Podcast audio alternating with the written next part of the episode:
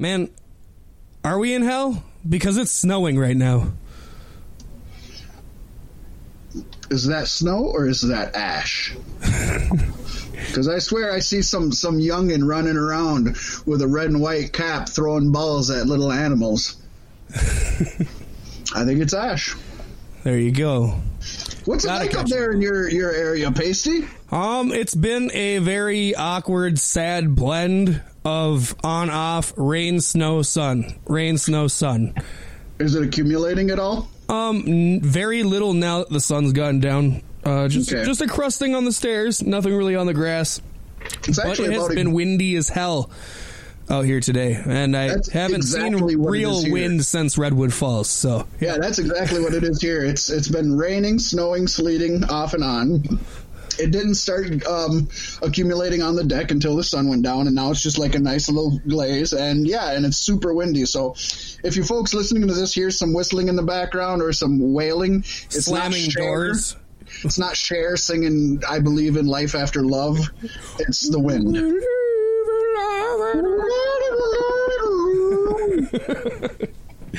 Uh, no, my, my screen doors have been slamming open all day. Can't keep them latched.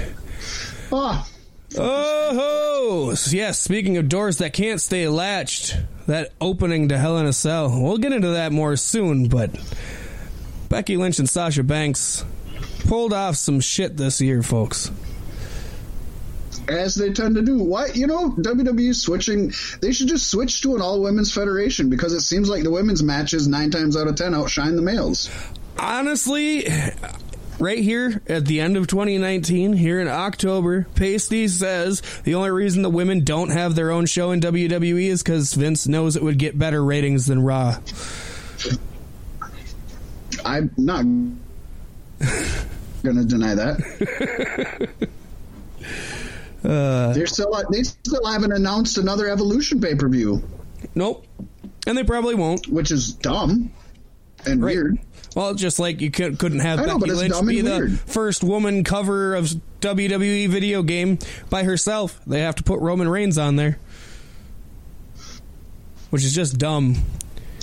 Yeah. I mean, he's already number one contender for the Warrior Award this year. So, uh, yeah, Oh my gosh, he's gonna get it. And there's going to be right. No, there shouldn't be. They better be respectful.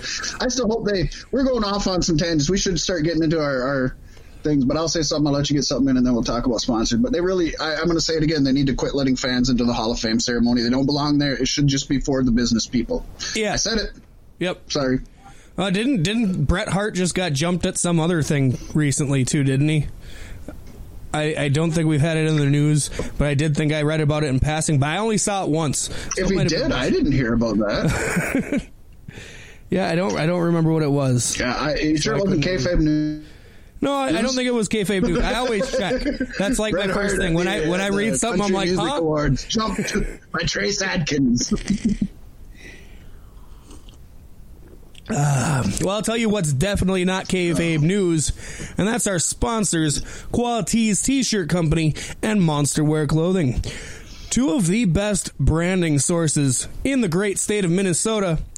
Great rates, fast turnaround times, high quality Branding. products from both companies. Qualities brings you custom tees, sublimation, heat transfer, vinyl, and decals, along with custom graphics and uh, many, many events being put on in the Willmar area are sponsored by Qualities T-shirt Company, including Willmar Mania Part Two and the haunted house that is being set up in Willmar at some point this year. And from what I hear, it's going to have it's going to be a haunted house with the theme the soundtrack of Wizard of Oz. So that's I I want to go. You know what? One of the uh, one of my favorite haunted houses I went to were in uh, Marshall, Minnesota, on the um, SMSU campus, and it was a, a Wizard of Oz themed haunted house, and it was awesome. There's so much that is such, especially if you've read the books. That's such a disturbing story. But even the movie is kind of is pretty disturbing in itself, also. But you know, um, yeah, it was it was really fun. So that's cool. I can dig that. Yeah, yeah. I don't know if the haunted house itself is Wizard of Oz themed, but they're using the soundtrack uh, to set the tone. Which oh, you can almost guarantee we, they're going to have some things in there that would be yeah, related. You would right, think. right? Yeah. It'll be interesting though. And Monster Wear Clothing, of course, has your hand painted hockey masks for Halloween season, custom designed to your specifications. This dude is an artiste not only does he do handcrafted, hand painted hockey masks, he also creates vinyl decals, stickers, t shirts, hoodies, hats, glassware, embroidered, embalming, uh, jerseys, and many other types and styles of fabrics. Yes, embalming your glassware. when your bowl breaks, you know, you've, you've got such a bond. You need to have it embalmed so you can it. build a pyramid and bury it deep beneath it. Remember me. yes. Monster Wear Clothing and Qualities T shirt company. Two companies you can't go without, and neither can we. Tuco. Tuco for Yuko. Now on to you for this week in pro wrestling history, Fat Mack. Oh yeah, something else that I could not do without is um, Impact slash TNA's Bound for Glory pay per view, which just like WrestleMania, some years super disappoint, some years super go through, but you look forward to it every year. In fact, it's coming up in two weeks, I believe. The latest one might be yes. one week. I think it's two weeks. It's but um, yeah, it is. But folks, on October tenth, two thousand and ten, which would be 10, 10 10. Get it? Ooh. Was the sixth annual. Was Shawn Spears there? He he tried. He couldn't get in. The show, being the first Bound for Glory under the Bischoff Hogan regime, was main evented by Jeff Hardy winning the vacant TNA World Heavyweight Championship in a three way versus Mr. Anderson and Kurt Angle. And of course, in this match, Kurt Angle vowed to retire if he lost. He did lose, but he still wrestled. Of course. As every wrestler does. and you Shawn have, Michaels could have been the guy to hold off. you can't have a giant extravaganza without more than one match, especially one just involving Jeff Hardy, because he's not reliable, and we'll get into that later, folks. But other matches on the card were the Motor City Machine Guns defeating the Young Bucks, who back in TNA were going by Generation Me. So the Motor Machine Guns, the Motor City Machine Guns, kept their tag team titles in the process. Um, a super underrated talent that I wish we could see more of and would do amazing in any of these promotions who are not WWE. Douglas Williams failed to wrestle the X Division title from Jay Lethal. The extreme throwback team of Raven, Rhino, Sabu, Stevie Richards, and of course Tommy Dreamer, who's never away from that, beat Fortune, which was comprised of AJ Styles, James Storm, Kazarian, Matt Morgan, and Robert Roode. James Storm, by the way, looking great in NWA. Oh, and poor Matt Morgan is the only one not regularly wrestling on a TV show, which is sad because right. he has he's so just much he's just getting his gimmick stole by Sasha Banks, calling her out on Twitter and being sad about it. She's the blueprint. Yeah, she called herself the blueprint like on her first day back. I didn't even see and, that. And they work out in the same gym. And he posted a tweet about that and how she never asked or thanked him or anything. Oh, well, the um, the what was referred to as EV 3.0, which was a throwback team of the ECW guys, which was Extreme Version 3, and Fortune went down in a lethal lockdown match, which is one of my favorite matches.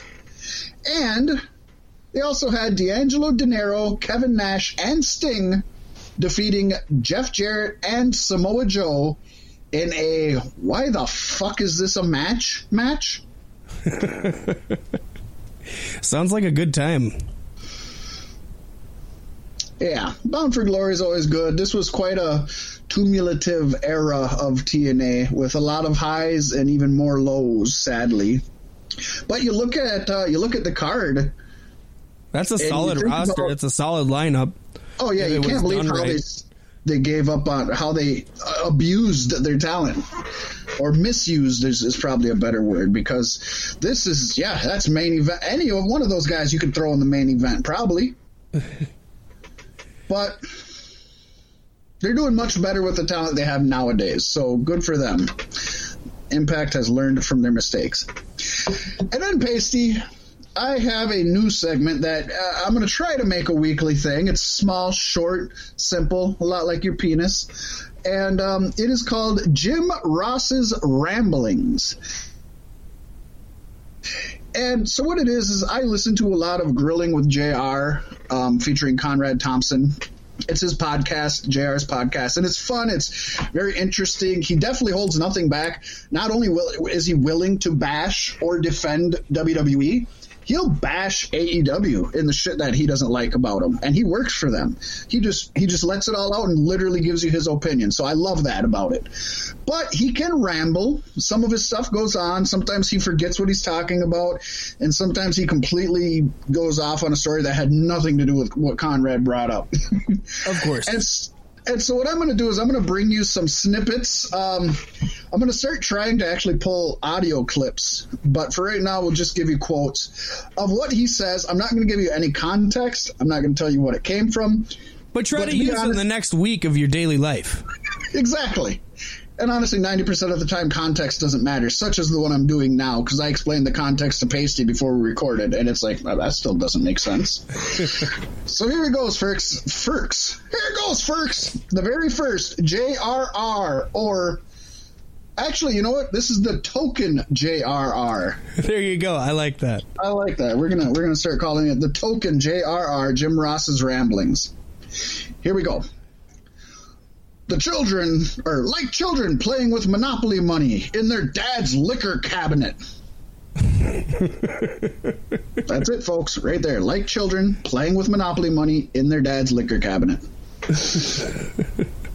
that is your uh, Jim Ross rambling of the week. it's totally JR. Only JR. Oh, he comes up with great stuff. And it's even better. I got to start trying to um, clip the audio because it's so much better hearing it from him. Oh, I bet. Shit should do since he's on Raw now. Should do King's quips too because he's just as bad. but then I'd have to watch Raw, and I'm not willing to make that sacrifice. Basically. I know. If I catch anything, if I catch anything, I'll note it down. There you go. I'm down uh, with that. Speaking of catching things, I think I caught something from this year's Hell in a Cell. I don't know. Well, I tell you what, there's a burning sensation when I pee. That's been there for months. Well, it has been, I, and I didn't say it was from Hell in a Cell. I just mentioned it. just brought it up, Paystee. Sorry trying to vent here. Mm. This mm. card sounded so good when it was just four matches long. And even those four matches somewhat dis- even a majority of those matches disappointed. Yeah, yeah, okay. I'd say I'd say about half disappointed. Uh, There's four matches. I think two were pretty good, and those two were right up at the head of the show. Head up in the shoe. Um, but of course, you can't have a WWE pay per view without a kickoff show, which saw one match, and that was Natalya defeating Lacey Evans. And uh, why are they still fighting? This feud should have been over a long time ago. It's stupid and nobody likes it. We just don't even know. Could have put the cruiserweights or something on, or put an NXT championship on your pay per view. Because if they're the third brand, they should have some kind of representation. Uh, but we got Natalya defeating Lacey Evans in a match where they did the same match again on Raw that I didn't watch. I skipped it, and I didn't really watch the pre-show match either. Well, you know what they say: pasty, lather, rinse, and repeat. Right. Until the hair falls out. Ah!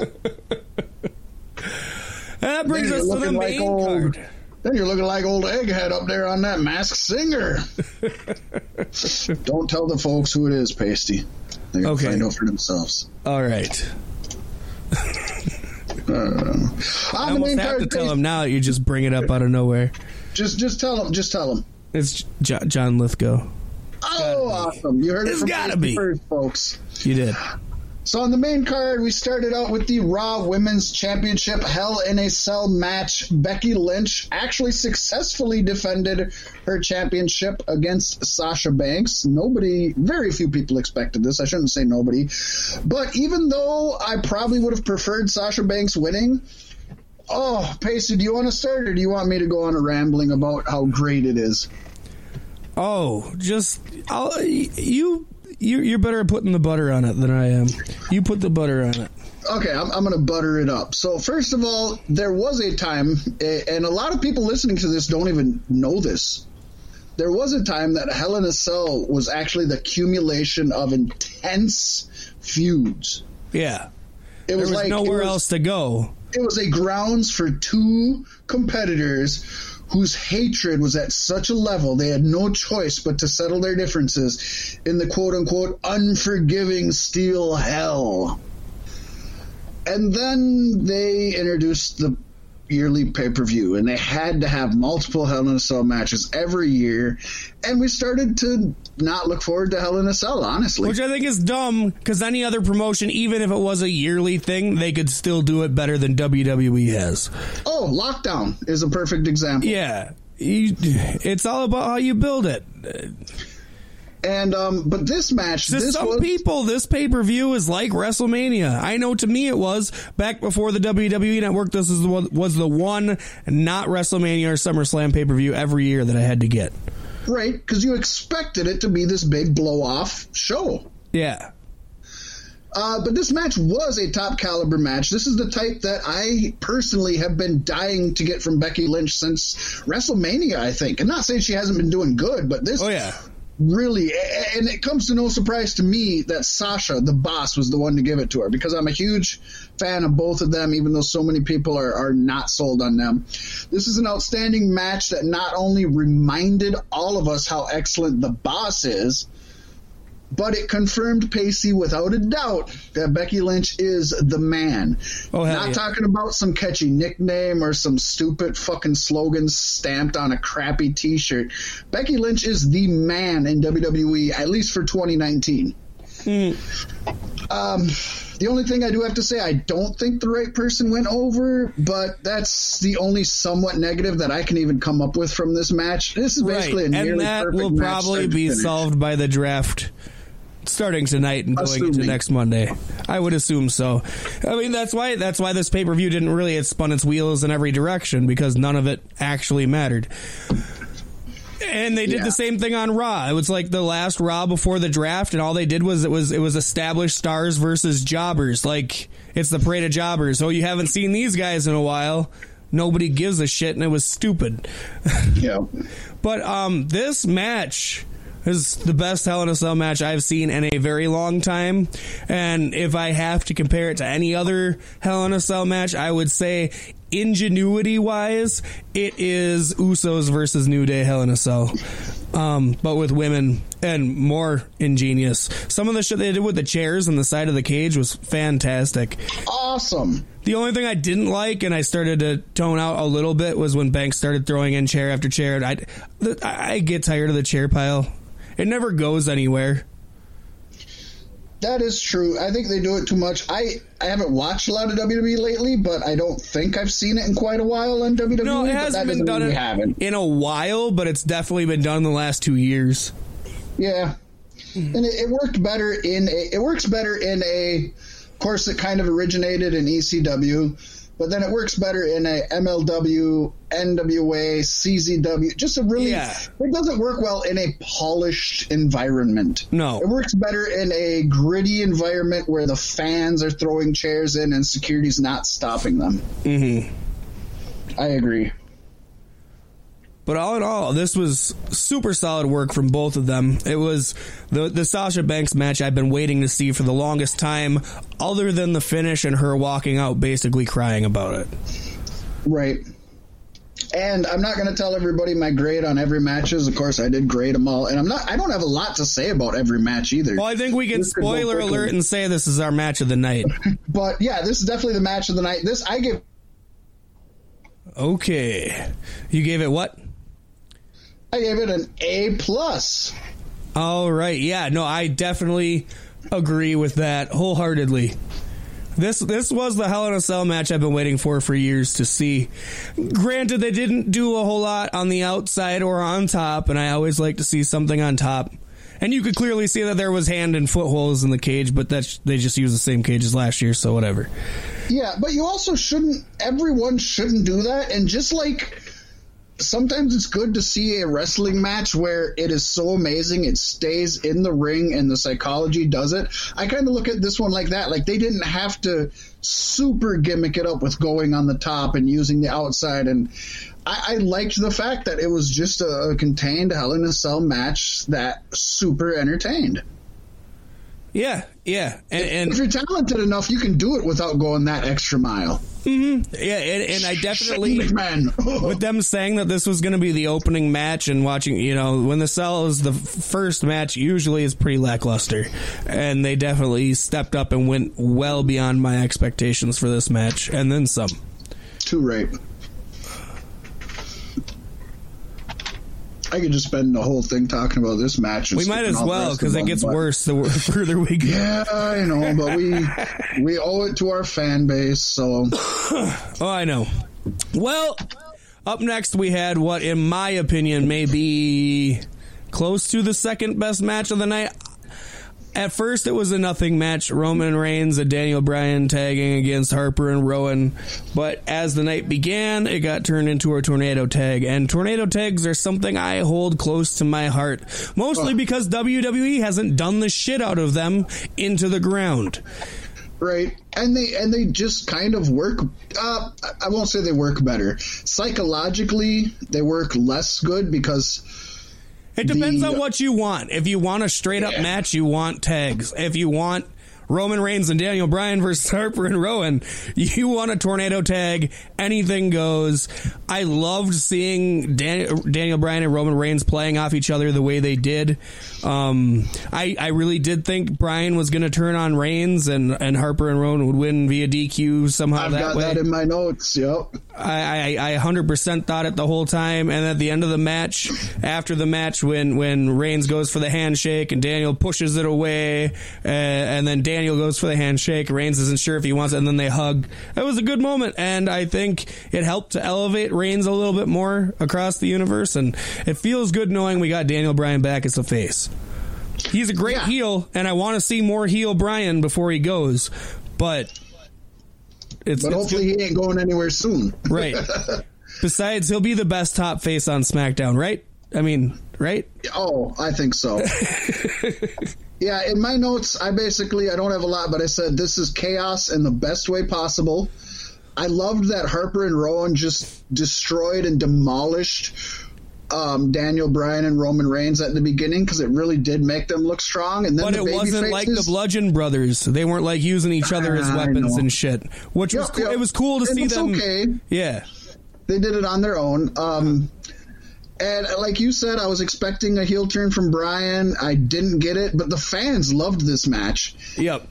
And um, for and I'm going to say this about a few matches for a match that had very little lead up or promotion. I think they did awesome. I mean, Rowan broke a fucking pencil. How badass is that? Yeah. no, it was a it was a it was a solid throw some shit at the wall. Number two.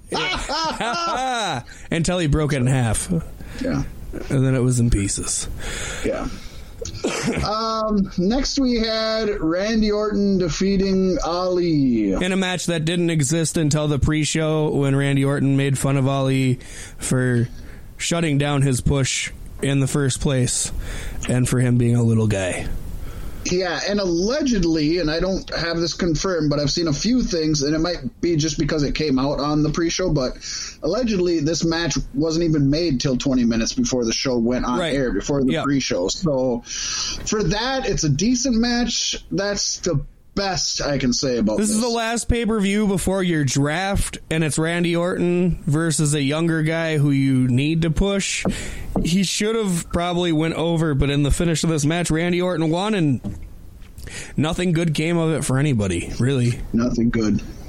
Not even for the fans. No, I mean it was an okay match. I mean, as far as a Randy Orton match goes, Ali's great, but It was you can only it go was- as far as Randy's willing to let you. Paystee, this was a mid match on a Raw or SmackDown. Let's just be honest. Okay, yeah. This yeah. wasn't even a main event of a Raw or SmackDown. No, this probably should have started and played its whole lifespan out on the on the kickoff show. agreed. A hundred percent agreed. I'm not I'm not gonna butter it up on this pay per view, folks. It it didn't grade It's well with us. to.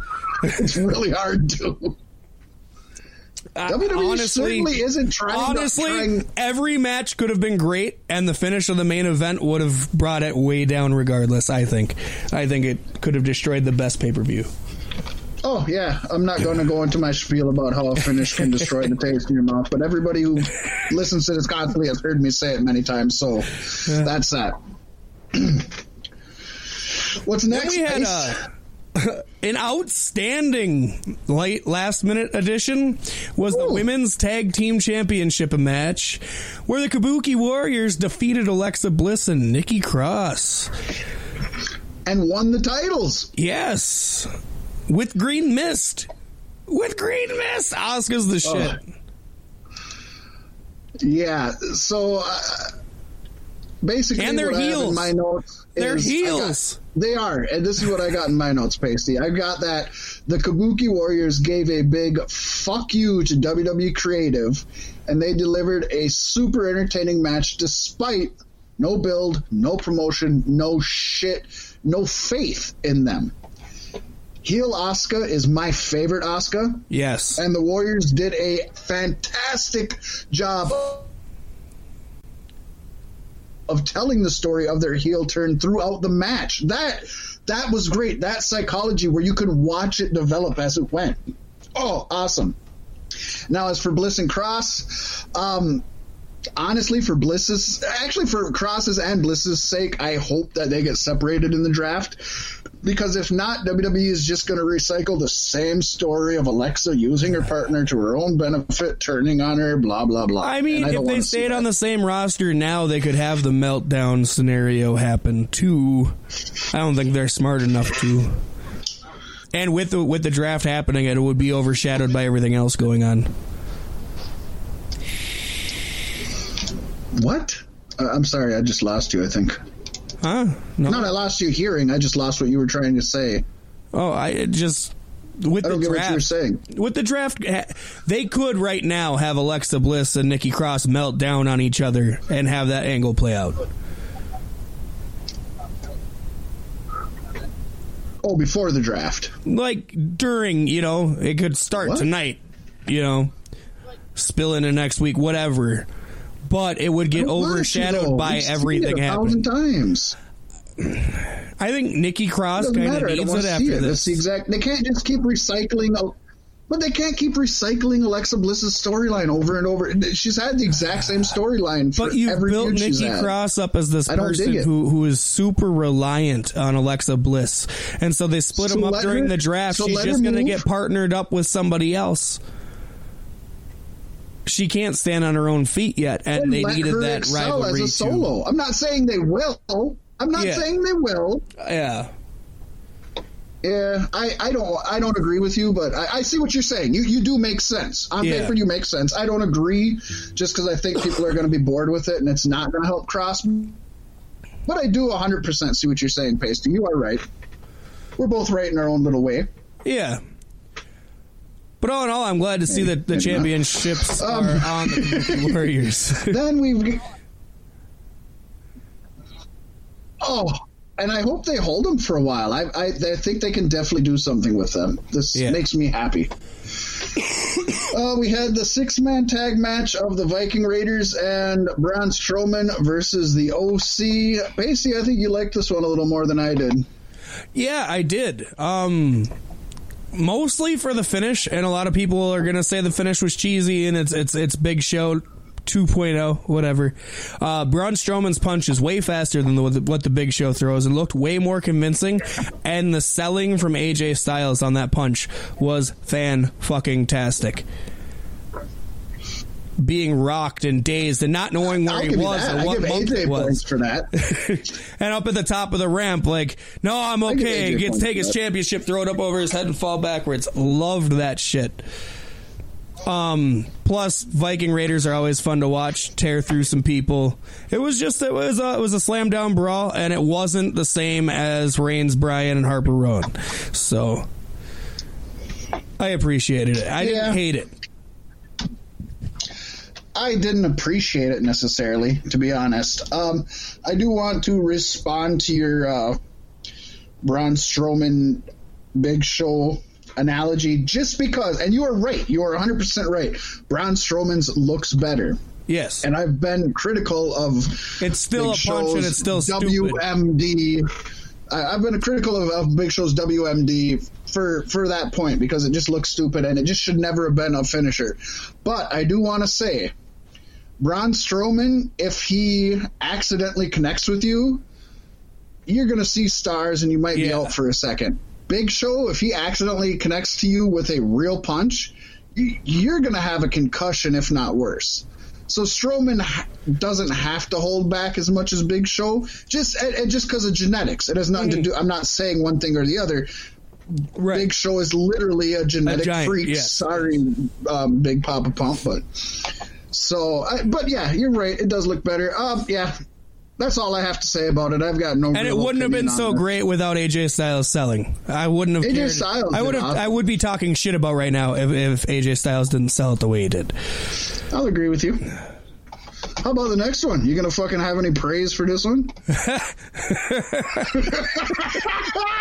No, because Chad Gable defeated my king, the king I hold before the president of my country, King Corbin. Wait a second. Chad Gable didn't defeat him, Paystee. No, Shorty Gable did.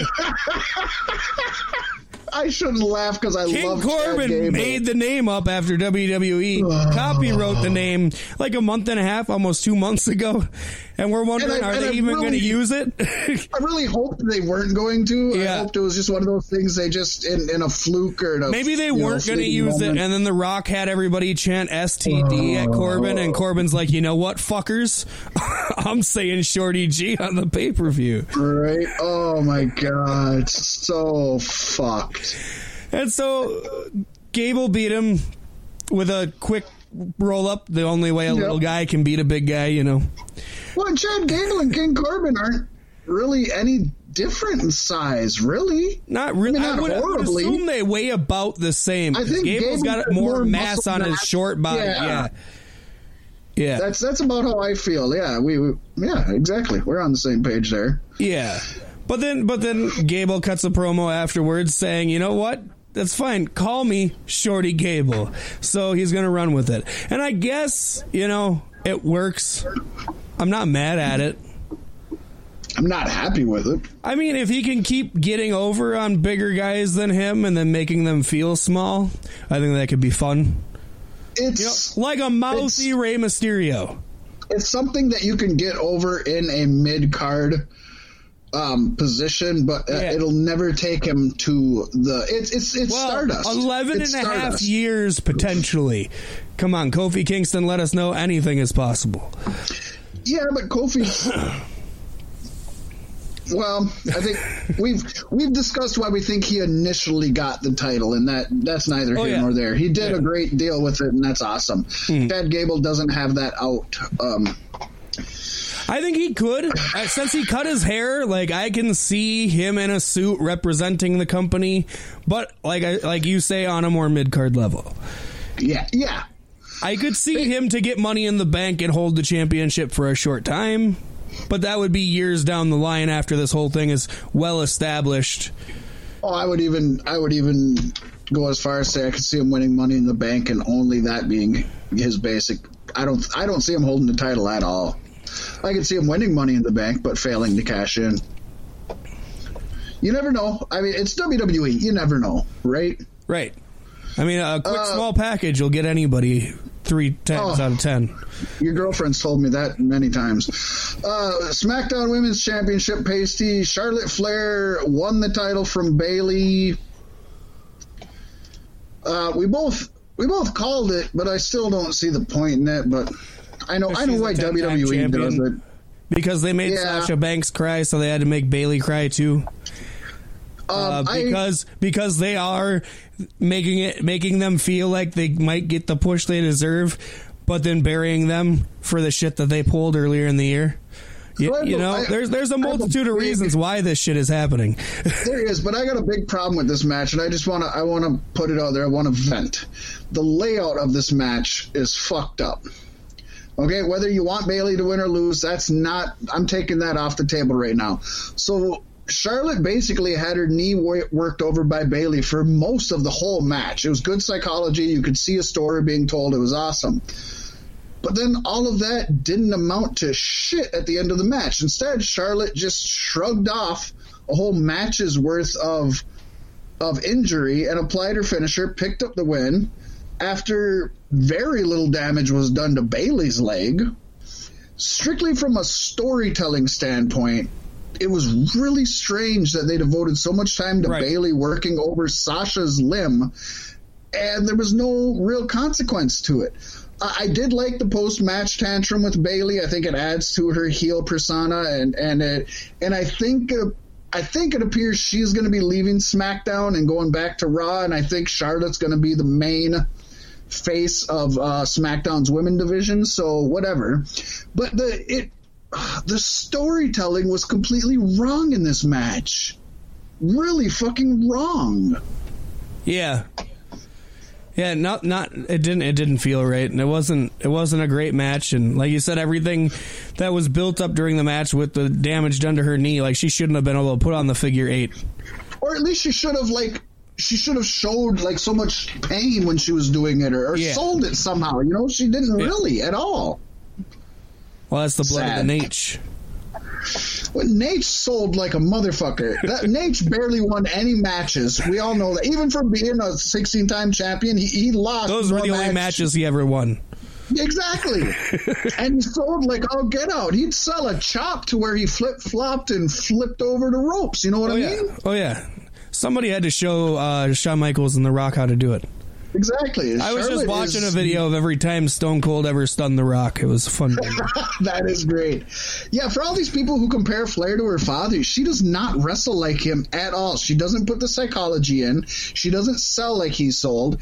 And Flair knew his job was to put over the faces because he made money. He made money when he was the heel who lost to the faces. yeah, but it's a heel market these days. Everybody loves a heel, and so you got to put your heels over. Well, Charlotte's not a heel. She didn't put Bayley over. So what Bayley's the fuck? not Where a heel. Bayley's an attempt at a heel that failed so hard. But Sasha's not the heel. Obviously, in, in this match, she was the face Well, of the match. that's match. because Charlotte was in the match, not Sasha.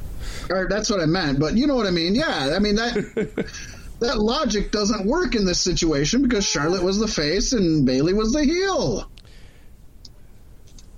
So if it's a heel's market, then that screws up everything. Well, let's There's no just reason call for this. Charlotte Let's just call this the appetizer for what was to come. oh, you, you, you know, you watched this match and you said it can't. You watched Chatting and Corbin, and then you watched this match, and you were like, "Well, it can't get any worse." And we got a Hell in a Cell match with two of the most talented individuals on the WWE roster. Yeah, Right? yeah, and it started out amazing. Too right. And, and, entrance and was we, we great. discussed we discussed before this the the red light. Neither one of Yeah. us minded it at all, and I've As- heard so many good things from people who were in attendance that it was actually a really cool aura for the live audience. Yeah, and as the as the fiend was coming down and the light was red, I, I actually said to myself, "Wow, you know this is really cool. I hope they kind of keep it on for the match, maybe." And then they did, and I really liked it for probably the first half of the match. It did get a little straining after a while. I can understand why some people would Yeah. complain. You know, di- different people with different vision are going to see that differently. But I I appreciated it. It added a horror f- feel, and it was way better than a projection on the ring. Um, Yeah. and the match started out so good, just hard hitting fiend. Uh, Rollins not being able to get off too much offense. Rollins quickly goes out to get a kendo stick, hits the Fiend in the gut. The Fiend shrugs it the fuck off like it was nothing. A couple Yeah. more hits, shrugs it off like it's nothing, and now you're going. And I was so into the match at this point. Like I started, you know, getting kind of loud about it. You I've been waiting for this for a long time for Bray since since his first iteration, really. So this is this was huge for me. And then ah, it built up and built up. Rollins kept trying to get off offense. Two stomps, a pedigree, goes for the pin. Fiend kicks out at one. Biggest time, biggest I've popped in a long time for professional wrestling.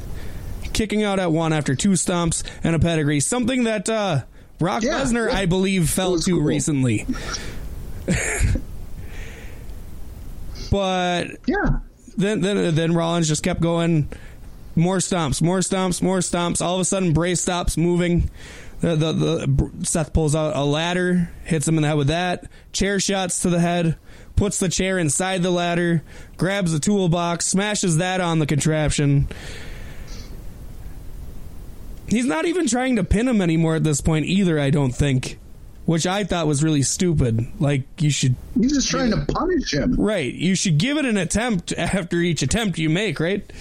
Well, I, I guess I, I, I will actually say, psychology wise, I think that makes sense because after two stomps and a pedigree, he kicked out at one. So I think it almost wastes Seth's um, energy to try to pin him after. You know, he wants to do seven things in a row because he did three Yeah. big things and it didn't keep him down for even one. You know, for one. So I, I get that. Yeah. Not defending this, but I get But that. and then like this this part of the match, it just got to be really excessive. Long periods where Seth goes to look for the next thing to use to try to put him out. Yeah. And and and and the, the the curb stomps got up into the double digits, which is just it got to be excessive. At first, it was It- really cool. like turned the crowd lightly, it was them. nice. I think the crowd just saw where it was going. I mean, we all knew that it had to end with nothing changing, But but after, but what Rollins cool couldn't beat the if- Fiend either. But yeah, what would be cool if it, after all of the punishment, after all those curb stomps, after the ladder, the toolbox, blah, blah, blah, if and, and people would probably bitch, but If I he crab have been happy, walked up out of it from underneath the ladder, like, and then either hit Sister Abigail and pinned him, or hit the mandible claw and pinned him. Yeah, hundred percent. That's uh-huh. exactly it. That would be cool, yep. and that would definitely tell the story of the Fiend. Right. And then if you want to do something where you protect the Fiend from being a champion, what you do is you incorporate into the draft all championships are stripped. It'd be Yep. really easy to throw that switch Oh, for sure. and everybody would forgive you. But we had the loudest boos I've heard since what? Since fucking Roman Reigns beat The Undertaker? We had Maybe maybe louder than that? We had booze. We had this is bullshit. We had AEW chants. we Restart had the a match. lot of. Yep, we had a lot of different. Yeah, restart the match. Restart. We had a lot of chants. They were about to take the fiend out on a stretcher. How fucking stupid. But then Seth Rollins came to say no. Unless, if unless it was fucking uh, his little witch and his little fucking uh, pterodactyl thing that was carrying the stretcher, that would have been cool as shit. I don't know how they would have done it, but that would have been cool as shit. I would have marked out for that. so I just want to say that right now. Rambling rabbit sitting on Seth's shoulder, like kissing his You know, ear or something. Oh yeah, if it was that, I would have fucking marked out. I don't know how they would have done it, but I would have just marked out. But that wasn't then the Seth case. doesn't buy it. I don't know what Seth's deal was, but he had to get down in the fiend's face just to get set up for that mandible claw with a blood pack, which I agree was a good move, but it was too little, too late. Uh, that's one thing that I defend is the blood pack with the Yeah. mandible claw. I thought it really told a good story, mm. but yes, way too little, too late. Yeah. It was not the right spot for it. And then news broke today that the original finish, they were supposed to be on top of the cage, duking it out, and Rollins hit the fiend with a with a missile drop kick, and the fiend falls off through the table. And when Seth goes to get his championship, the fiend hits him with the mandible claw. After the ref called it off for the fiend falling through the table, which still would have got complaints, but I don't think nearly as bad. We might be looking at a C minus pay per view. Right, and I and I and I've heard through sources that Shane McMahon xed that because he wanted to be the last person who fell off a Hell in a Cell. Folks, I just made that up. Okay, I hope so. but I could see it happening. Oh, I could I could see it too. Uh, Honestly, I hope this is the last year we have an annual Hell in a Cell for quite a long time, and I think not- it doesn't get brought up till the Fiend brings it up, and it doesn't become its own pay per view again. Yeah, it's not going to be, but I agree. It's long overdue for this to not be an annual It's occasion. dead. I don't care anymore. After this, This is- year, I don't think I'm ever going to care again. I'm going to tell you this the grade for this match, but I think it's the same as most everybody's. I gave this match an F grade. Yeah, it's Complete F. it started out so good, but there's no coming back, and, and I can't blame Seth or or Bray for any of this. It's it's not on them at all. And and if it was 100% flawless the whole match and then just the end was shitty, I'd give it like a D or a D plus. But be low as issues throughout. Yeah, Yeah. and there was issues. There still Yeah. was. Yep. So um, that was that was that Paystee. Yeah. It was a it was a rough fucking watch. To, to be honest, folks, I don't try to catch every single WWE pay per view, and maybe sometimes I just hit the highlights. As horrible as this pay per view was, I had to watch it from beginning to end because I didn't believe how horrible it was, and I'm Right. glad I did because the first part really I got to see some really exactly. If you haven't watched this pay per view yet and you want to watch a good pay per view and you have the time to do this, go on your WWE network and watch this pay per view in reverse order. or just watch it through the six man tag. Just do that. Just do the first um, Four. Not, uh, uh, yeah, yeah, sorry, not this. Yeah, do the first four.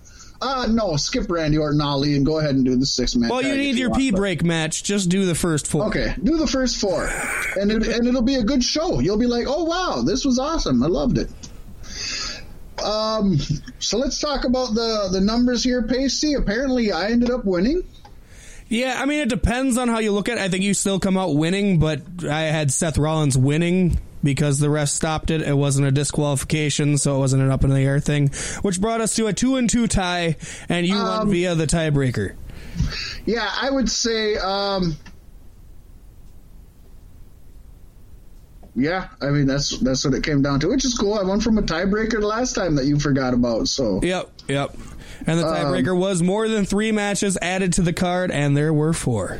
Actually, last I checked, and last week I, I didn't listen, but written down we had more than two matches added to the card. But either way, there was four matches added to the card, so Yeah. it doesn't really matter. So the final Um, score was Mack three, me two. We You you also huh, yes, me too. Hashtag hashtag us as well. Hashtag us as well. Yeah.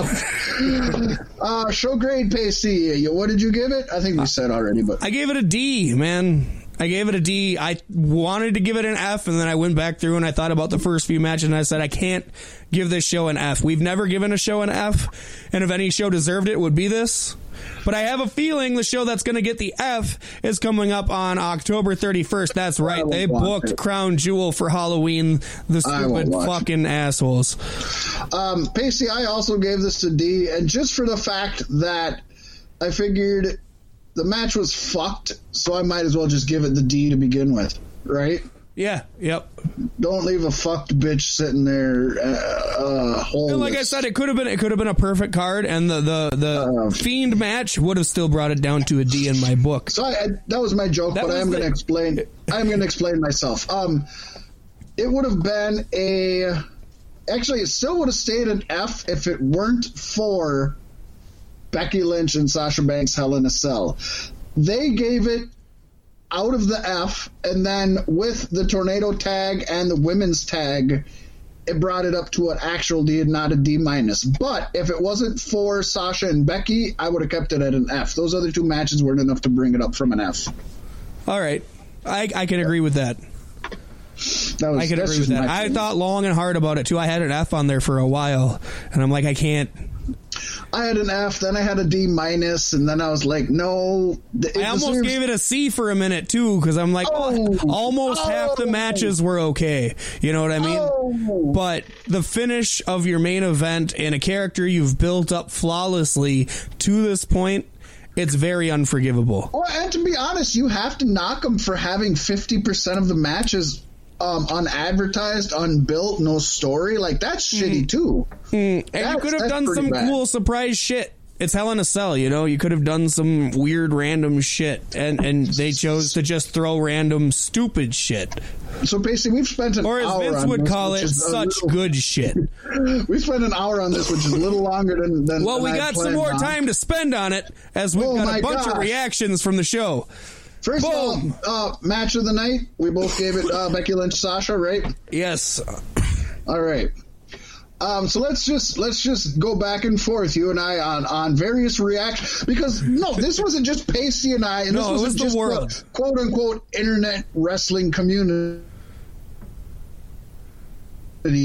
Everybody had something to say about this shit. Paystee, I'll let you start out, and we'll just go back and forth about various reactions. All right. Uh, well, during the, the event, everybody's favorite yeast infection patient, Sean Waltman, aka X Pac, was on the WWE walk, Watch Along show. Yeah, that's a thing, and nobody watches. Uh, and couldn't contain himself that's as he watched with befuddled ire at the disqualification finish. He said, You may not ask me back for another one of these, but how the hell do you get DQ'd in a freaking hell in a cell? Hell in a freaking cell. Uh, and and we should mention that uh, uh, watching it uh, watching it through the video, they did end it as if it was a DQ. They it yeah. wasn't specified that it was a referee stoppage, which I guess it technically was, but it came off as, as a DQ finish. Correct? Right. Yeah. E- either way, it's wrong. Right. Mm-hmm. Hell in a yeah. Cell, you can't have referee stoppage. No, no. People have damn near died for Hell in a Cell. Ask Mick Foley. Exactly. Yeah, um, at least they gave Rikishi a hay truck. champion Shad Gaspard. Why the fuck was finish- there a hay truck, Fat Mack? right?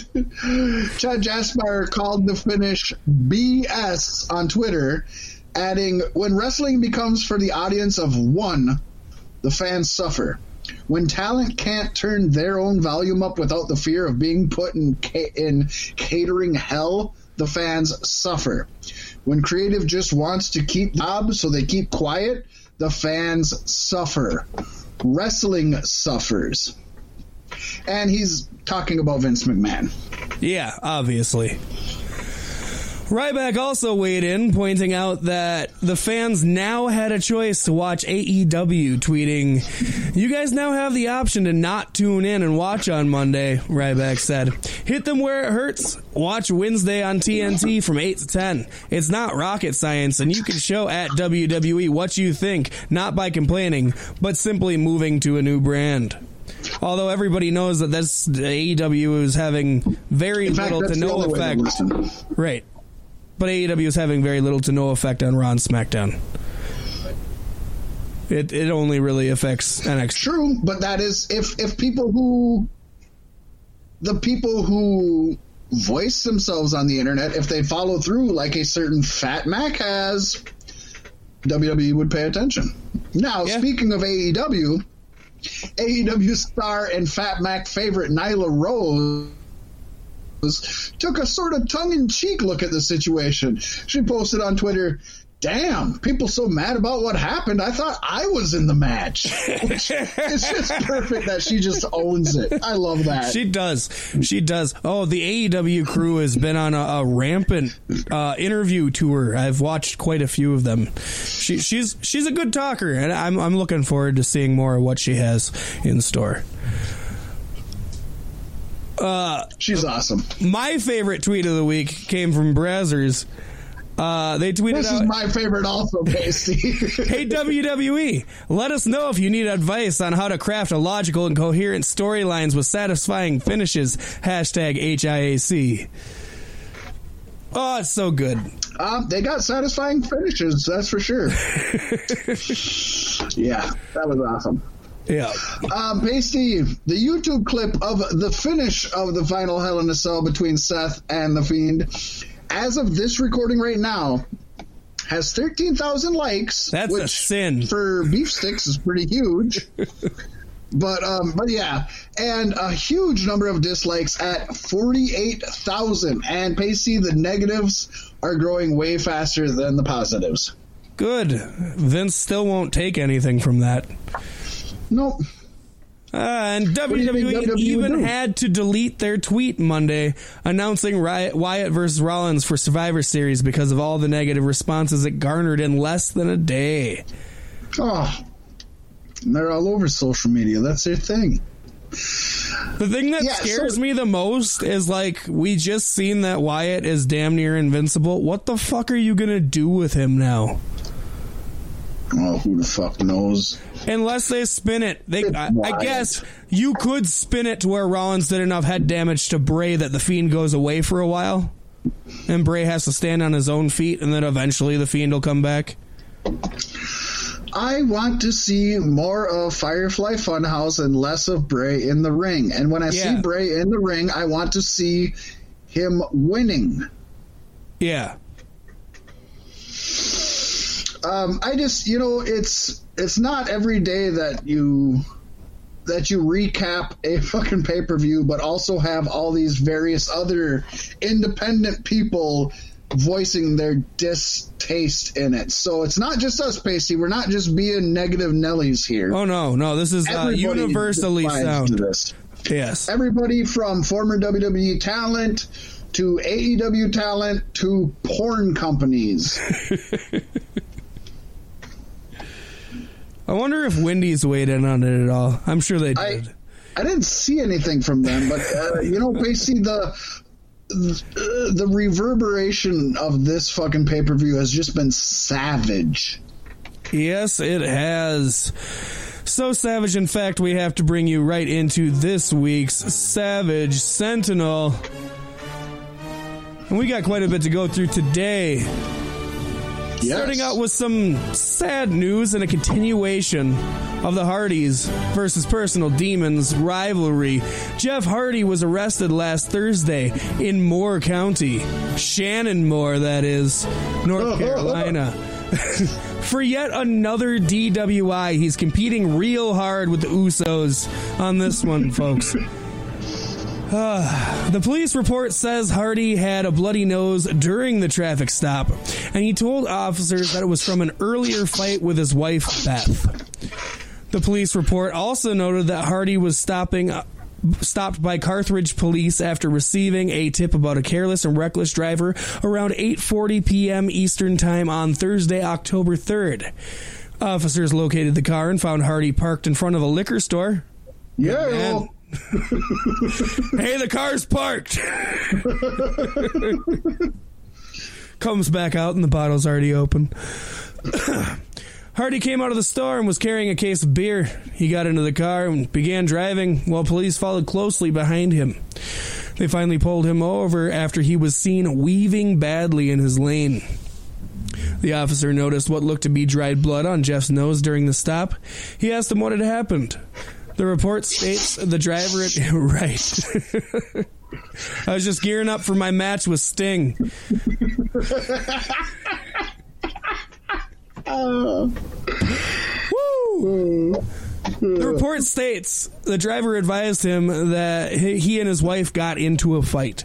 Hardy admitted to taking two shots of vodka earlier in the night, and he ultimately ultimately admitted to being impaired.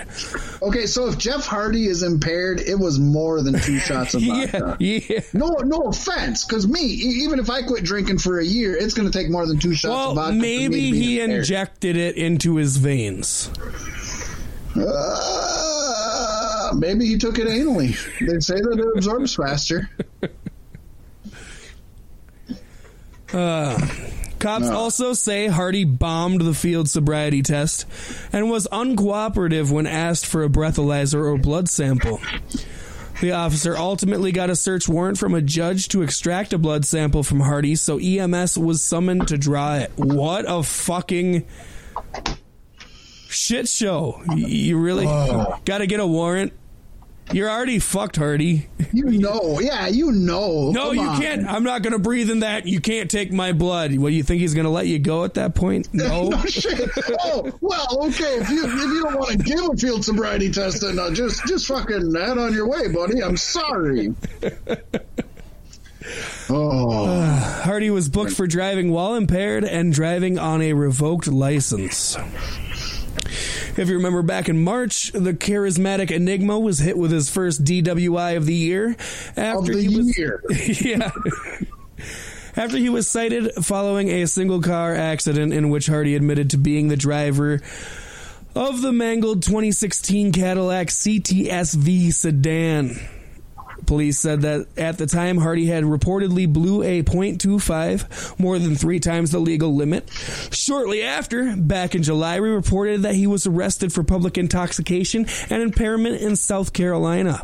So he seems to appear to be struggling again after doing so well. Hardy is expected to appear in court Thursday, November 7th for the DWI charges. He also had his license revoked for the last 30 uh, for at least another 30 days pending his hearing. I think they should just take it away. I mean, after you get so many D dubs, you shouldn't be able to have one anymore, right? that happens in certain states. In certain states, I, I think it should be in more states, or any state where Jeff Hardy is, or the Usos for that matter. Uh, brother Matt Hardy acknowledged the incident in a tweet saying, "This is wonderful." No, no, no. I don't think so. oh, it would be great though. I want to hear what Vanguard One has to say about the incident. Honestly, Jeff was found sleeping under the dilapidated boat. no, he Senior, tweeted. Señor Benjamin raked him up with the leaves. They refused to put him in the lake of rejuvenation anymore. No, no, he's used it up. Uh, no, he, he tweeted, since so many have asked me about my brother tonight, I love my brother and want him to be happy and healthy. I've expressed that to him as much as I can. Jeff has to make his decisions about his life. I have to focus on my two boys and soon to arrive son, as if he didn't already have one or two. I can only control my actions. Yeah, you know, and obviously, you have we Paystee and I at least we turn everything into a comedy, uh, especially most tragedies, and we're sitting here and we're laughing about it, we're making jokes, but it, it is a super sad, serious situation. Uh, it is. I mean, you got to make jokes about these things, otherwise you just fucking revel in despair. Right. But I do want to say at this point even though I believe Jeff Hardy physically could probably go another five years in wrestling and do great, I would love to see him just get completely out of the business and focus on his personal life. Mm, get sober, maybe write a few obviously. books. I think that would be awesome. I He think did- I would he buy could start a, a Bob yet. Ross show. I'd I'd watch that shit. Yeah, it's like I've. He has so much to give that is. I'm. Yeah, I don't. I don't know. I was all. I, I think, I, think wrestling and music are the two worst worlds you can possibly be in when you're as far gone as him. I would And, agree. and he exists in both of those realms. Exactly. So he just needs to take a break from what has been his life and start a new blank slate life, I think. Anything I else wish him on the best, and I hope he, he can see some sort of recovery. I think just- he will. He's strong. I, I after so He's long, I have a hard time ways. holding out hope for people, and that that's universally across people in my life. Yeah. I see shit like this pretty pretty regular basis, and Oh, too to right. me, it's so ugly. You- It's so ugly, and you and I have dealt with some similar things, Loke, so we both see a lot of this. yeah, And it's the minority that actually makes it through. I agree with you. Mhm. Uh, but somebody, Paystee, who has made it through despite years of, of um, not being on the radar. While announcing a new reality show, which was dubbed Miller's Family Treasures, Master P, Master P, make them say ah. This ain't no motherfucking Pete. Let me hear you say ah. Uh, announced he was getting back into pro wrestling. Master Yeah. P excitedly told a group of reporters, "We're getting into wrestling. Vince McMahon, you in trouble because I'm about to take over wrestling." when asked what his wrestling company was called, contain yourself, Paystee. Contain yourself. I, it just makes me giggle so much. Like I see Master P dressed up as like Macho Man cutting this promo on Vince.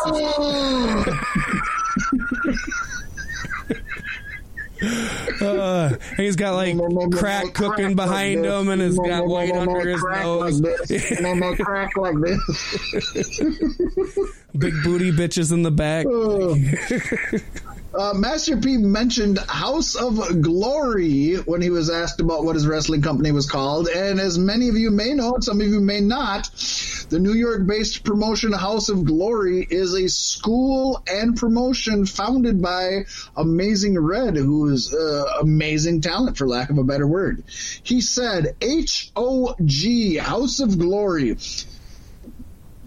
Uh, House of, I'm sorry, HOG, House of Glory Wrestling. I'm hiring all the top wrestlers. Come over here. If you don't want your managers all up in the videos, dancing, come on over to HOG. Um, a spokesperson from House of Glory has actually confirmed that Master P is now a majority owner of HOG. Take of this what you will, but Paystee, as I watched the latest episode of AEW, Tony Schiavone made sure to shout out HOG during the tournament match between Bucks and Private Party on Dynamite this week. Of course, Private Party came up in House of Glory under Amazing Red's tutelage. Ooh, good words. Thank you. Now, Paystee, to put this in perspective, as far as words. people who That own needs to be wrestling companies. Master P's net worth is five hundred thousand, which is a lot to me, a lot less to the man with the best words. But if you think about it, Billy Corgan, who owns NWA, his net worth is fifty million or fifty thousand.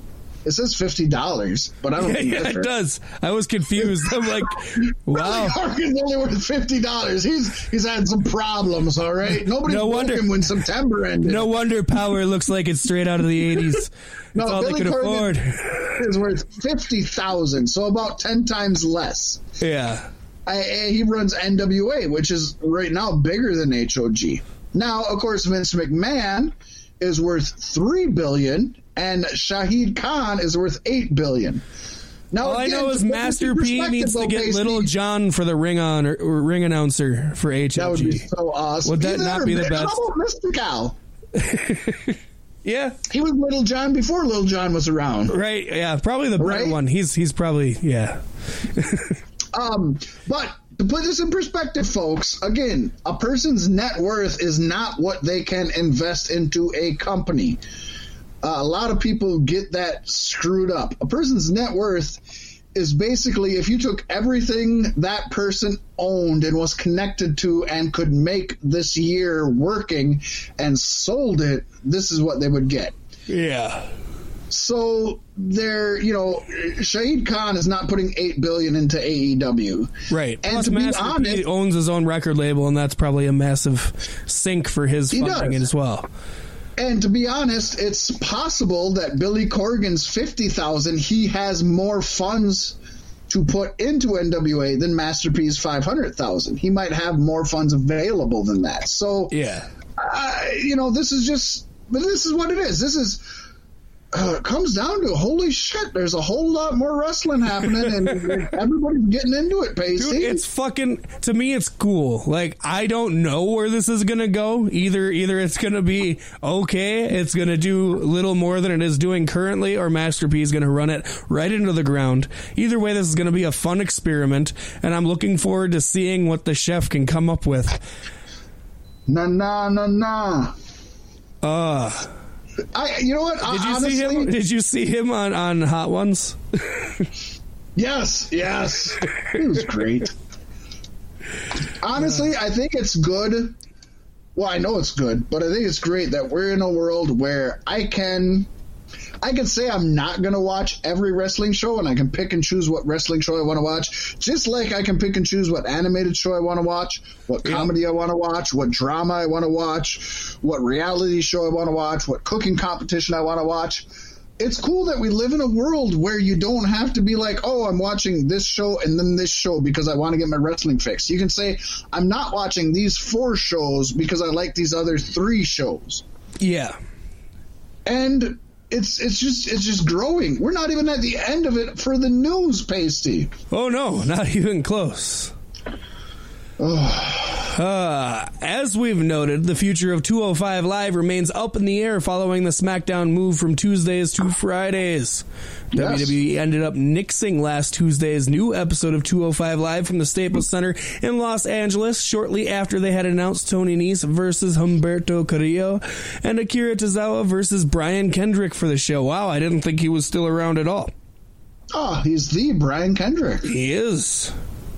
It was reported that a late call made at the arena led to the show being nixed. The show was to air as a new live episode after SmackDown Fox premiere ended. WWE aired a replay of the September 24th 205 live episode They're instead. already playing replays of 205 Live. That's not good. no. Uh, have they made it to as many episodes of Lucha Underground yet? No. Maybe. We don't know.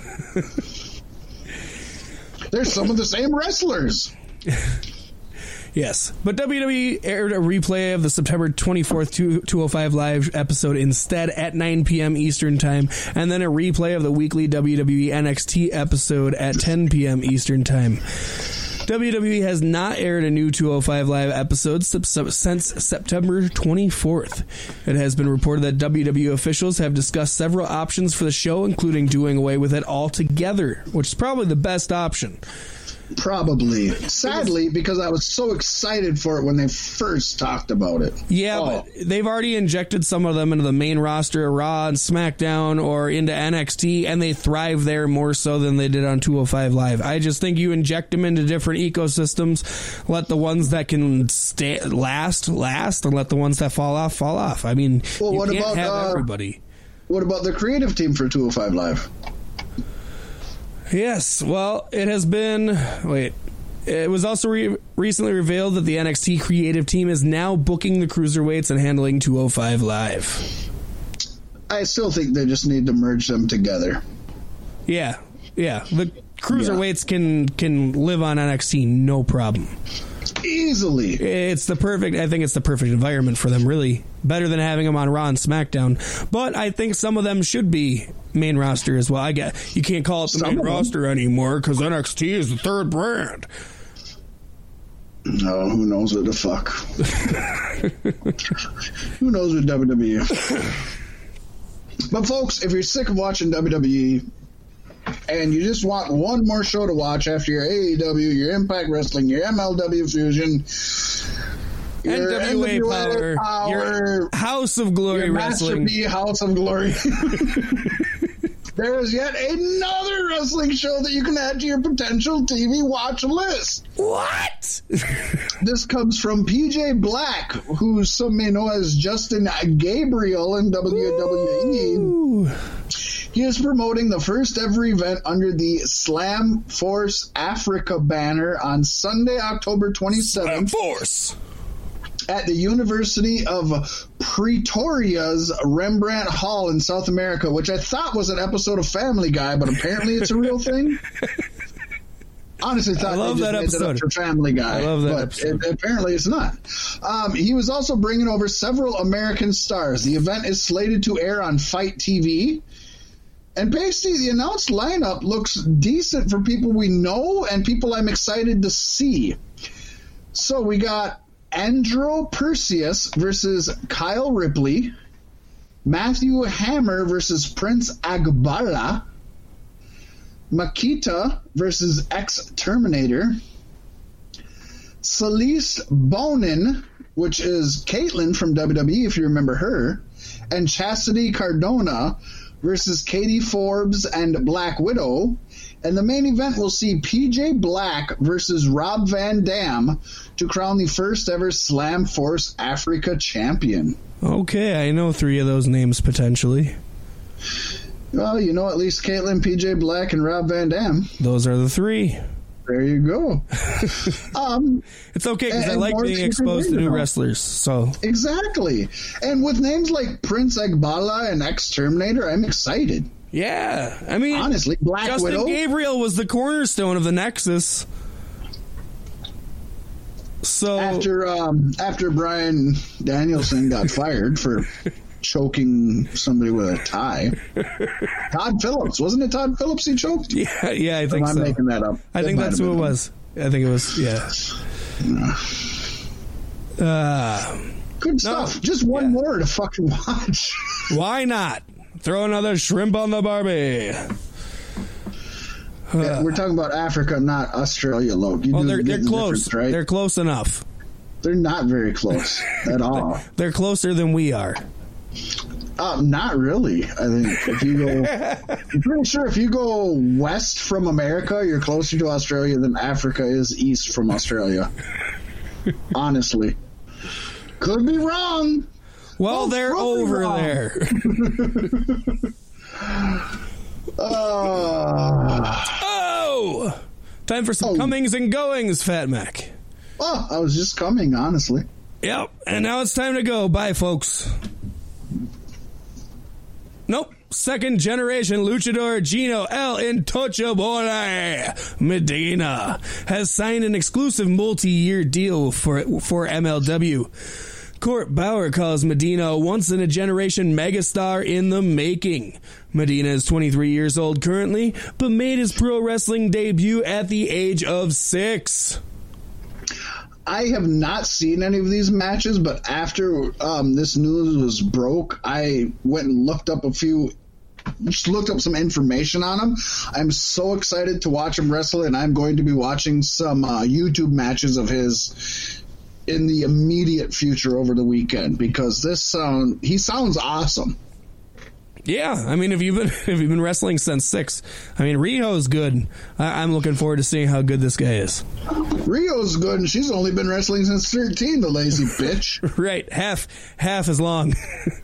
Oh my gosh. Uh, Paystee, NY1 News traffic anchor and reporter Elise Zwick announced Wednesday on social media that she's joined WWE to host This Week in WWE.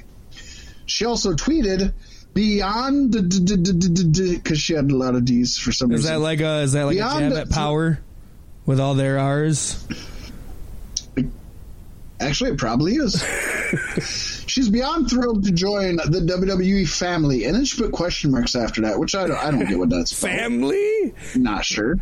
As long as it's not the Tune Wyatt family. right? Tune in to WWE Network. I'll be hosting every week with your buddy, your pal, Scott Stanford. This week in WWE will air every Thursday night on WWE Network. Yes, before Uh, the end of the wrestling week with SmackDown. I don't on know her. I don't know her work, but good for her. I've always thought this week in WWE was a useless WWE Network show, and it will continue to be that, especially with them having a studio Fox Sports One show, which seems to make way more sense.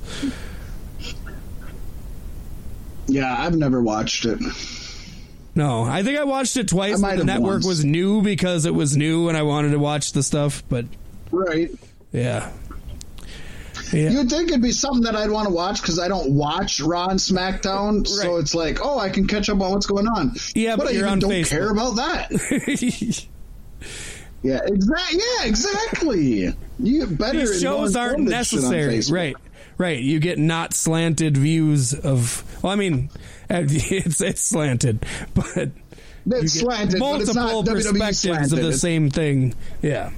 You get multiple slants. Yes, and that's where sledding is fun. Yes. Hey, and it's snowing right now. Let's go. I'm kidding. Because Squared Circle Sirens is saying that WWE has reportedly signed top indie women's wrestler Shotzi Blackheart. Blackheart posted her October schedule to Twitter and responded to fan comments on possibly signing with WWE. All Wednesdays are open. Laughing emoji. LOL. If they need me, my DMs are open. There are no reports on if she was actually signed, let alone a start date. She is the current Shine Nova champion and the Sabotage War of Genders champion. Yes, Paystee, Impact Wrestling announced Kylie Rae will be at Impact All Glory on October 19th in Merrionette Park, Illinois. Well, that's surely not retirement. Yeah, an opponent is yet to be announced, though, and the event will stream on Impact's Twitch channel and feature wrestlers from promotions all over, including Ohio Valley Wrestling, which is a former breeding ground for WWE, Black Label Pro, Warrior Wrestling, Pro Wrestling Revolver, and others. Now, besides that, Kylie Rae also has two new dates booked with her old promotion, Rise Wrestling. Rise shared on their Twitter feed that Rae will be returning to the promotion at their November 1st show, and she'll be at the promotion's joint event with Zero Pro Wrestling this coming weekend, probably by the time you actually hear this. Yes, I love a joint event. I'll bet you do. I don't like seeing Kylie Rae so all over the place when she supposedly retired to get out of her contract with AEW. But the business is what the business is, and if she surely wasn't happy, I also don't think she was a good fit for what they are building their division to be. Like she'd be in the in the same pool as the Joshi wrestlers, but Yeah. I don't think she could really compete elsewhere. You know what I mean? Whereas the Joshi Right. wrestlers can compete elsewhere. It's it's just kind of an interesting. It's an interesting story from It confirms my my theory more and more, though. I don't know that it does. I, I think, feel like um. I feel like it kind of it, it, sheds some light to the. You'd almost think it sheds some light to the AEW promotion as to how wrestler friendly is it? You know what I mean? Are they how women fri friendly is it? Obviously, these women coming over from Asia, they're happy with what they're getting. Okay. Um, Brandi Rhodes is obviously happy with what she's getting. But are they, you know, you haven't had a decent um, woman, you still don't have really any women's uh, storylines going on. They're really not promoting the women's division like they said. And I almost think that maybe, maybe that's their problem. That the women are realizing, well, you know, they're more focused on tag team and spot monkeys. They're not really doing anything with the women. This isn't a place for women to go to excel in their craft. I mean, it's just the beginning, and there has been multiple women's matches on each show. You can have matches, but they haven't had a story. Right, what I mean? and I get that. A match and honestly, a story. I don't think Britt Baker re-signs with AEW. I think she goes to be with her man on NXT after this contract is up. I agree. But that's okay. Yeah. Oh, it is. I just don't. I, I just don't think AEW is going to be the um, Women for the hot spot for women like it is for tag team, which Right. is fine. Everybody's got to pick their niche. Right. Mm, God, can we fucking just talk for a minute about Moxley versus Shawn Spears this week? Meh. Can we say meh? Really? I Shawn Spears expected looked so really much more out of that. I expected more out of Moxley, but Spears was great.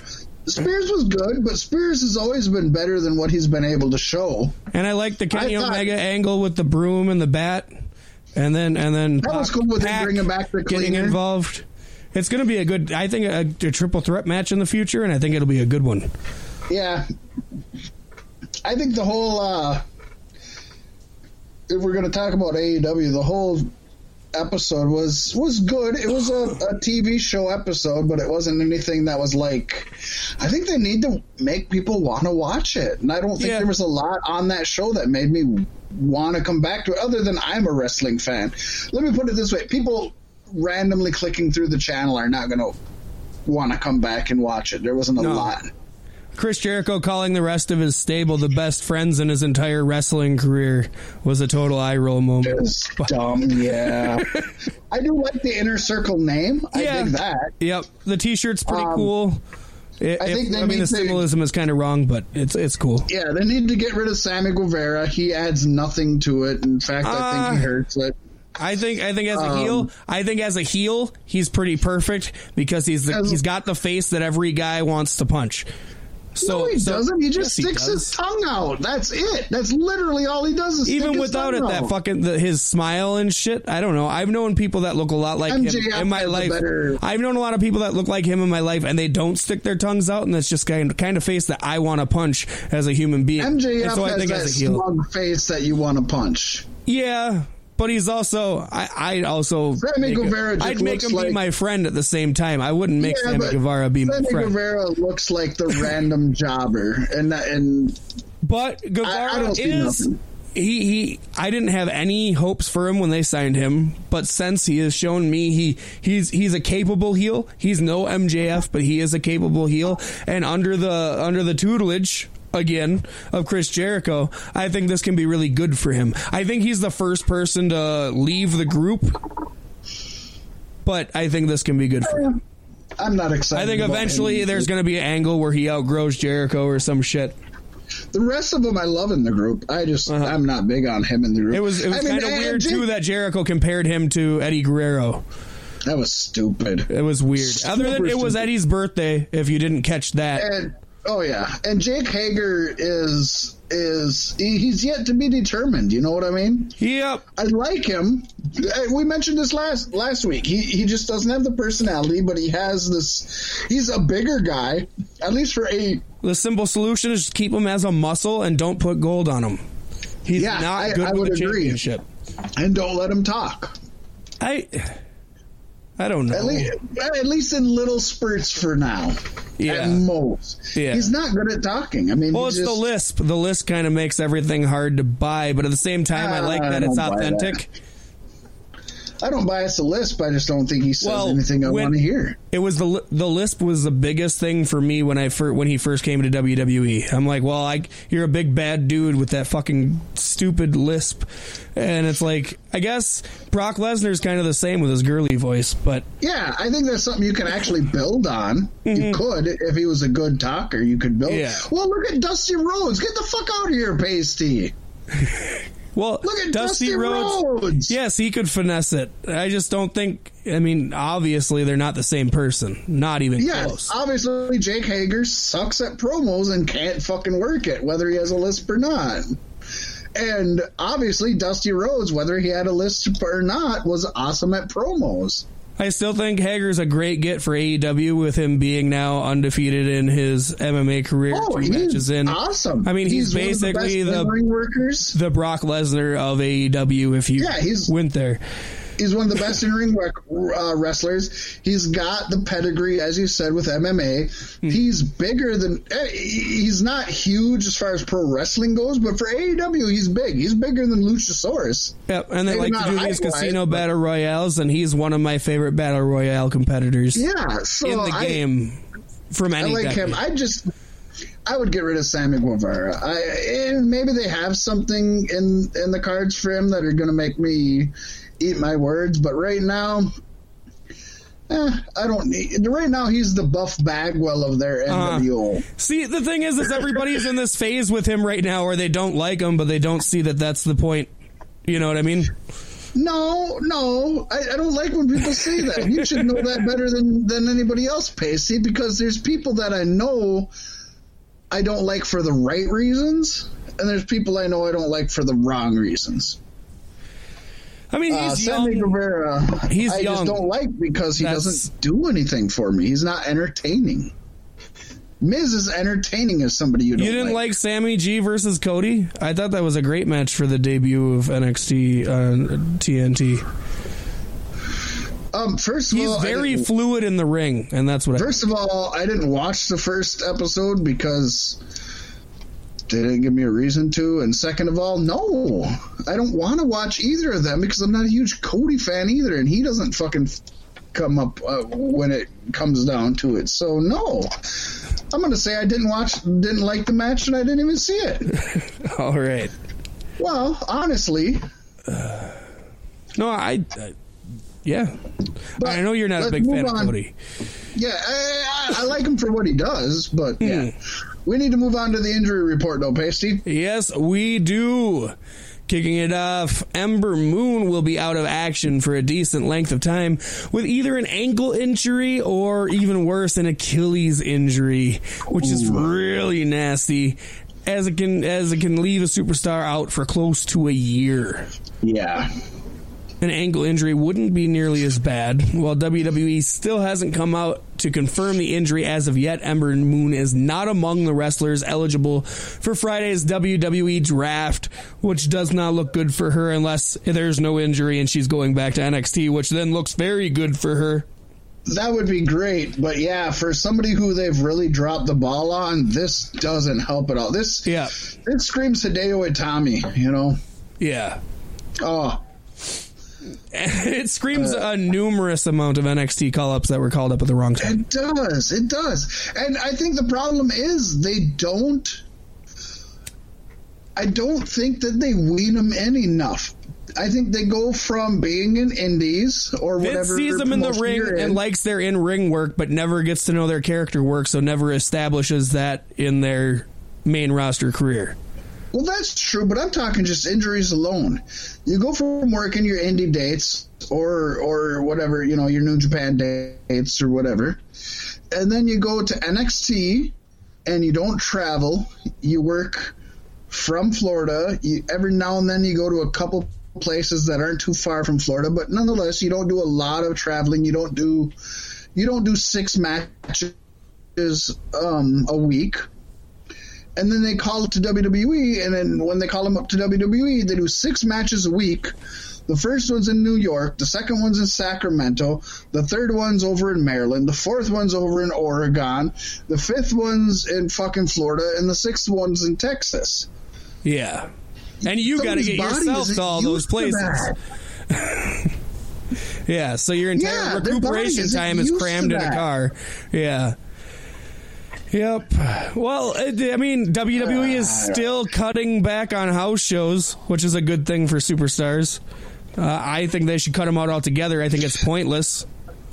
All the way around, it's pointless. Yeah. I think it's a good thing for superstars, and I think it's a good thing monetary wise because I don't think nowadays they make Yeah, as much now they money can afford house shows as they fireworks again. for now, while AEW is still big. Hmm. I'll tell you what, the first fucking week that WWE NXT beats fucking AEW Dynamite, there's no more pyro that next week. They're like, oh, we got him. Come back to pyro. Did you see the new SmackDown setup yet? Yeah. No. Oh, I like it. Did you see the raw one? The raw is just it's like a half pipe basically.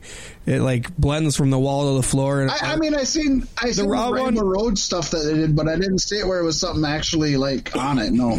the raw one's okay, but the SmackDown one actually has like um standing 3D things with screens on them, like pillars, six of them, each getting smaller, and they're kind of like bracket shaped. And and I I greatly appreciate a 3D entrance ramp akin to you know the SmackDown Fist. That was the best one of all time. You know what I do like the raw one is so flat. I don't I even don't think.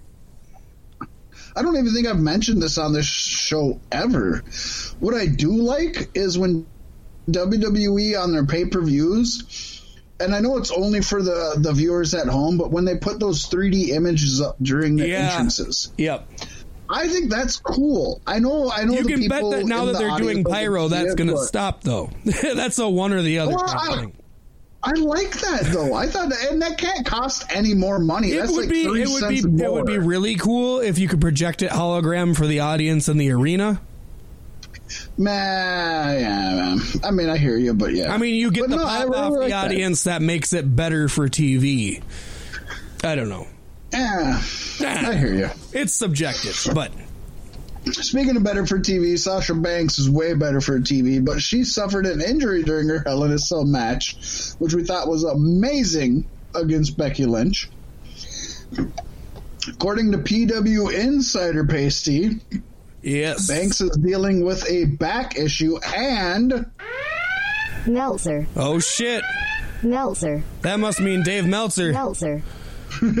Dave Meltzer noted on Wrestling Observer Radio that Banks and WWE are trying to keep things hush, hush while they await more information on how serious the situation is.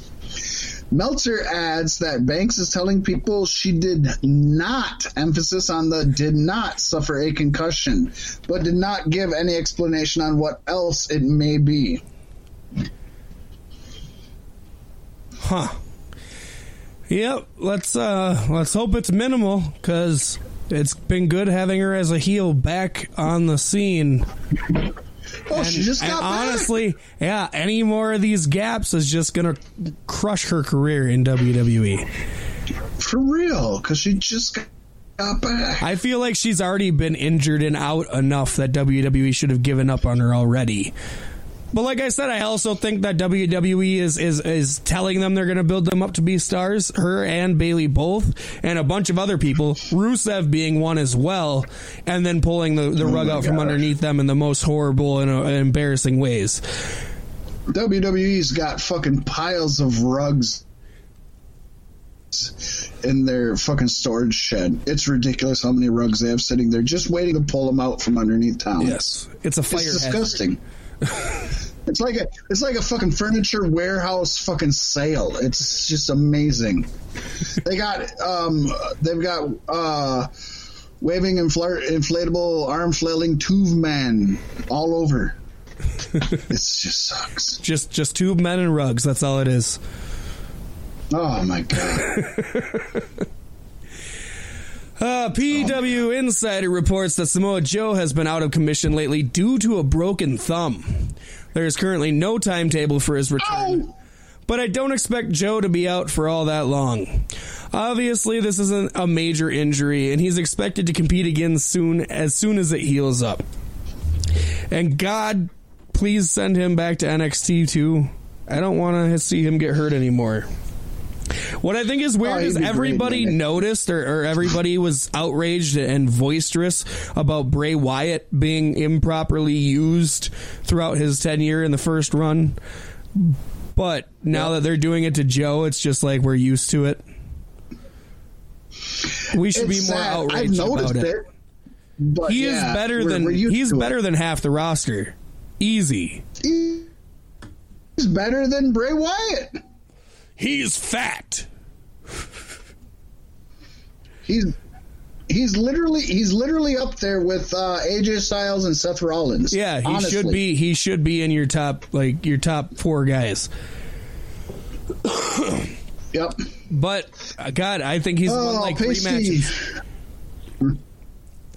It's sad. It's Yeah. it's but you know what? That's been his whole career outside of ROH. ROH seems to be the only I hope he leaves WWE and goes to Ring of Honor and finishes his career in Ring of Honor because they're the ones that promoted him, made him a beast, made him a monster, heavyweight champion, pure champion, and it all went to shit after that. Yeah. Yep. It's sad. It is sad.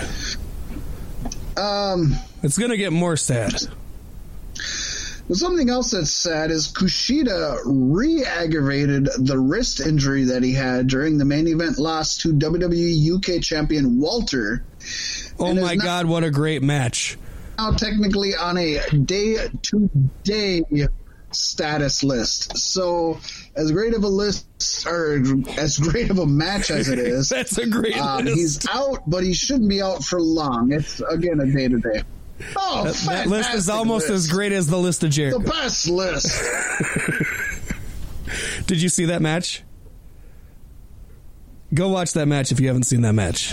I have not seen that match, but I might Oh. go. I, I don't watch WWE UK. Kushida took Walter Or to the fucking UK walls, man. But I will took him to to the limits. It was beautiful. It was on NXT. It was the main event of this week's NXT. Okay, I'm going to watch that tomorrow Yes.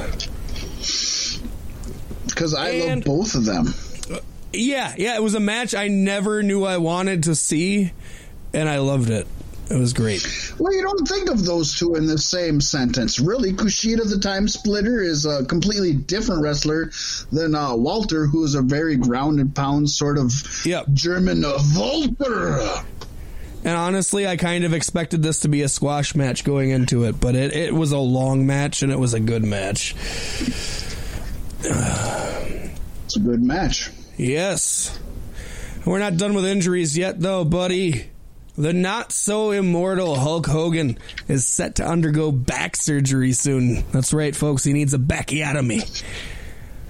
But they're still hoping for one more match in WWE. The 66 year old Hulkster spoke with the Los Angeles Times this week and said he has had a hard time moving around these days, which he blames on the seven unsuccessful back surgeries. Of course, all seven were bad. It's not on him at all. It's the first seven No, back surgeries that leg the drop. I think that leg drop is the root of the problem, my friend. It had nothing to do with it. Oh, to be fair, Paystee, Hogan has said retro retroactively he thinks he should have used and I think I might have said this on the show before.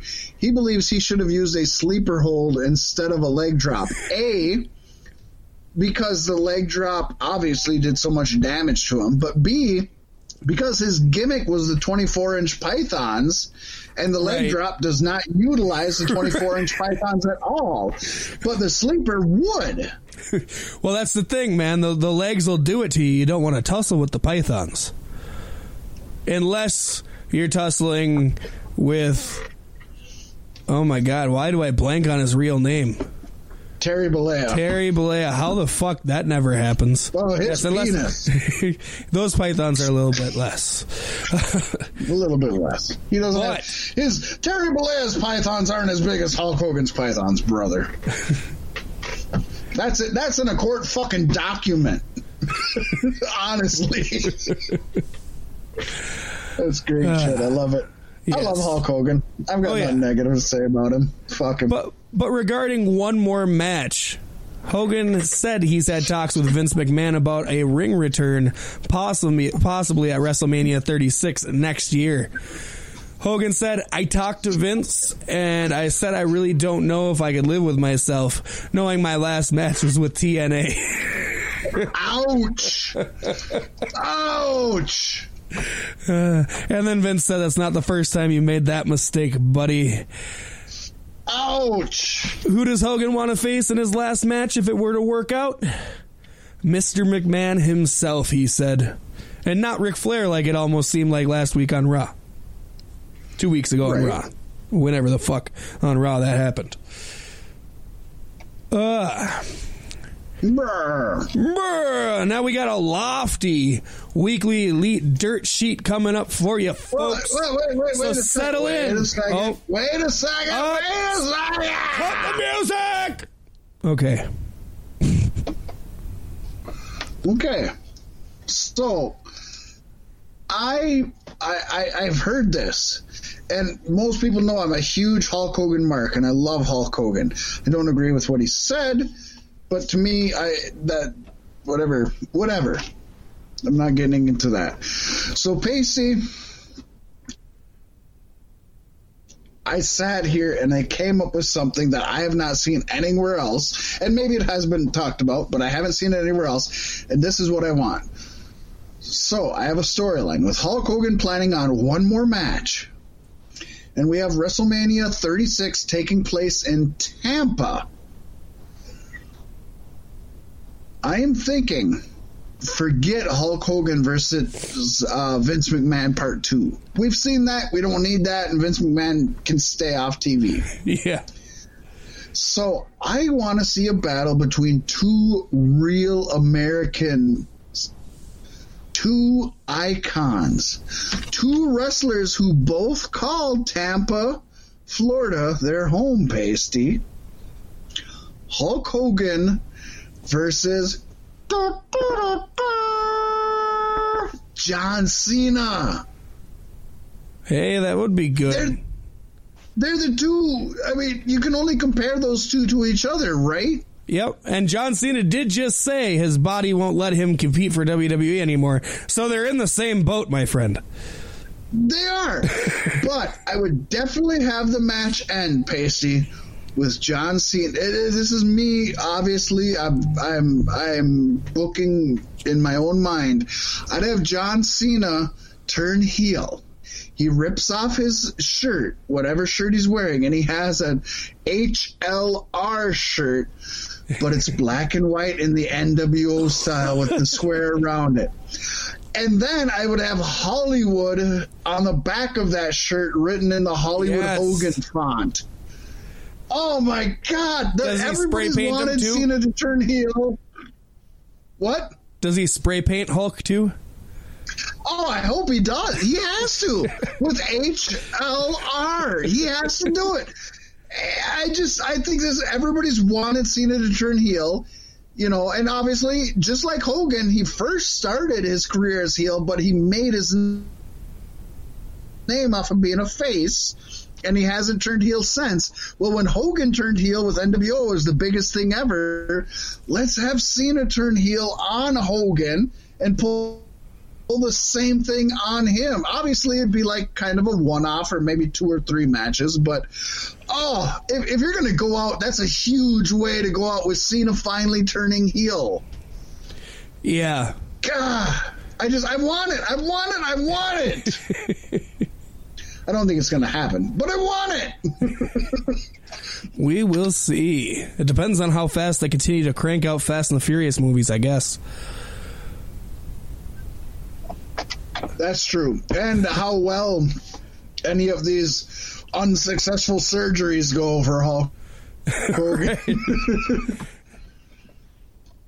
Uh, he goes to the unsuccessful back surgery clinic. yeah.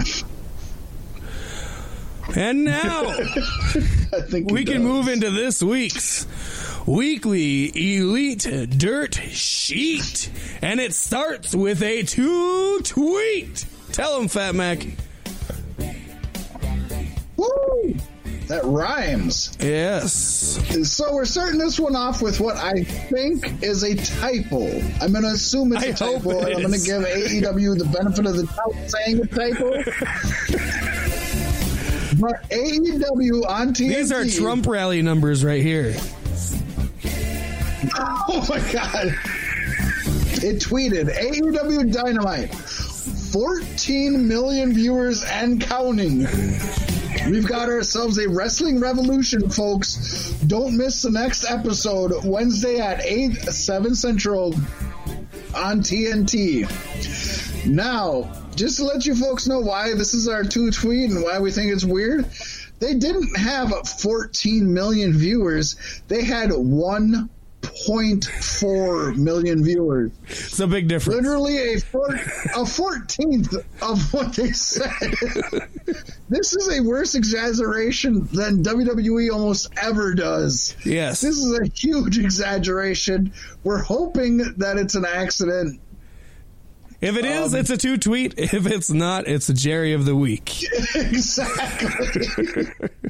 14 million my ass. But Gotta to relax. be fair, 1.4 million on TNT is fucking awesome and that's huge and they did a great number and that is the largest number that um one of the I- I should say the first show they had was the largest premiere they ever had on TNT. They're doing great numbers. We're not dogging their numbers. Right. We're just saying 14 million is not 1.4 million. That's all we're fucking saying. Right.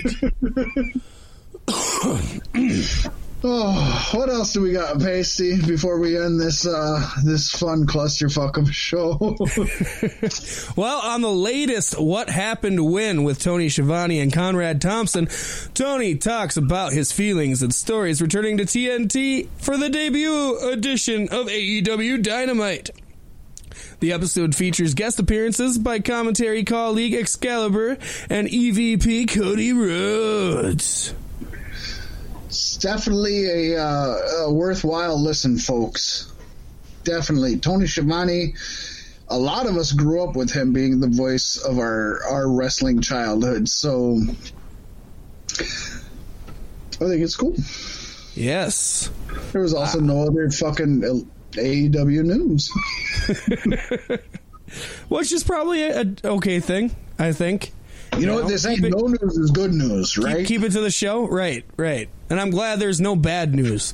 That's that's the benefit. exactly. Uh, I did listen to Chris Jericho with uh, with Luchasaurus this week. That was a good listen. Is it a good one? I was debating whether I should listen to that one or not. You like that one? It was it was all right. I mean, Does it teach you anything? Do you learn anything? you learn about his his background and coming up and how he wasn't a dinosaur. He was a snake, but people kept. Oh my god, he wasn't a Lucha- dinosaur? No, he was a snake named Vibora in Lucha Underground, and the crowd just kept chanting oh, Luchasaurus. know that. Yeah. So he he decided to take that onto himself when he come came over to. Actually, I think we've talked about that on this show about Yes. how he wasn't a uh, Luchasaurus; he was a Vibora as a snake. Yeah. But that's cool. I, I think I, I'm going to try to go back and listen to that if I have time. There's so many. Oh my god! Between all the shows we have to watch, there's how many podcasts, Paystee? yeah. Fucking insane. Yeah, it's a it's a it's a healthy diet for the moment, but we'll see how long these- that lasts. And then these jackasses listen to our fucking podcast. What the hell is wrong with you? I There's don't much know. To listen to. Right, go listen to something else. No, don't. And and and, and while you're at it, go to, go to patreon.com slash cloudstyle and contribute to your favorite podcast host because we strive to bring Please you do. a more entertaining form of news than any other organization out there. Please do. Yes. Oh, Paystee, anything else before we uh, concur for this week? This has been the worst kind of hell I've ever gone through.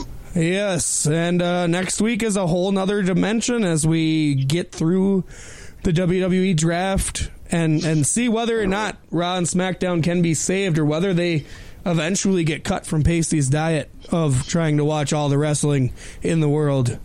It's a big task. It's going to be fun. Still watches all of WWE's shows, plus so many of these other shows that we have.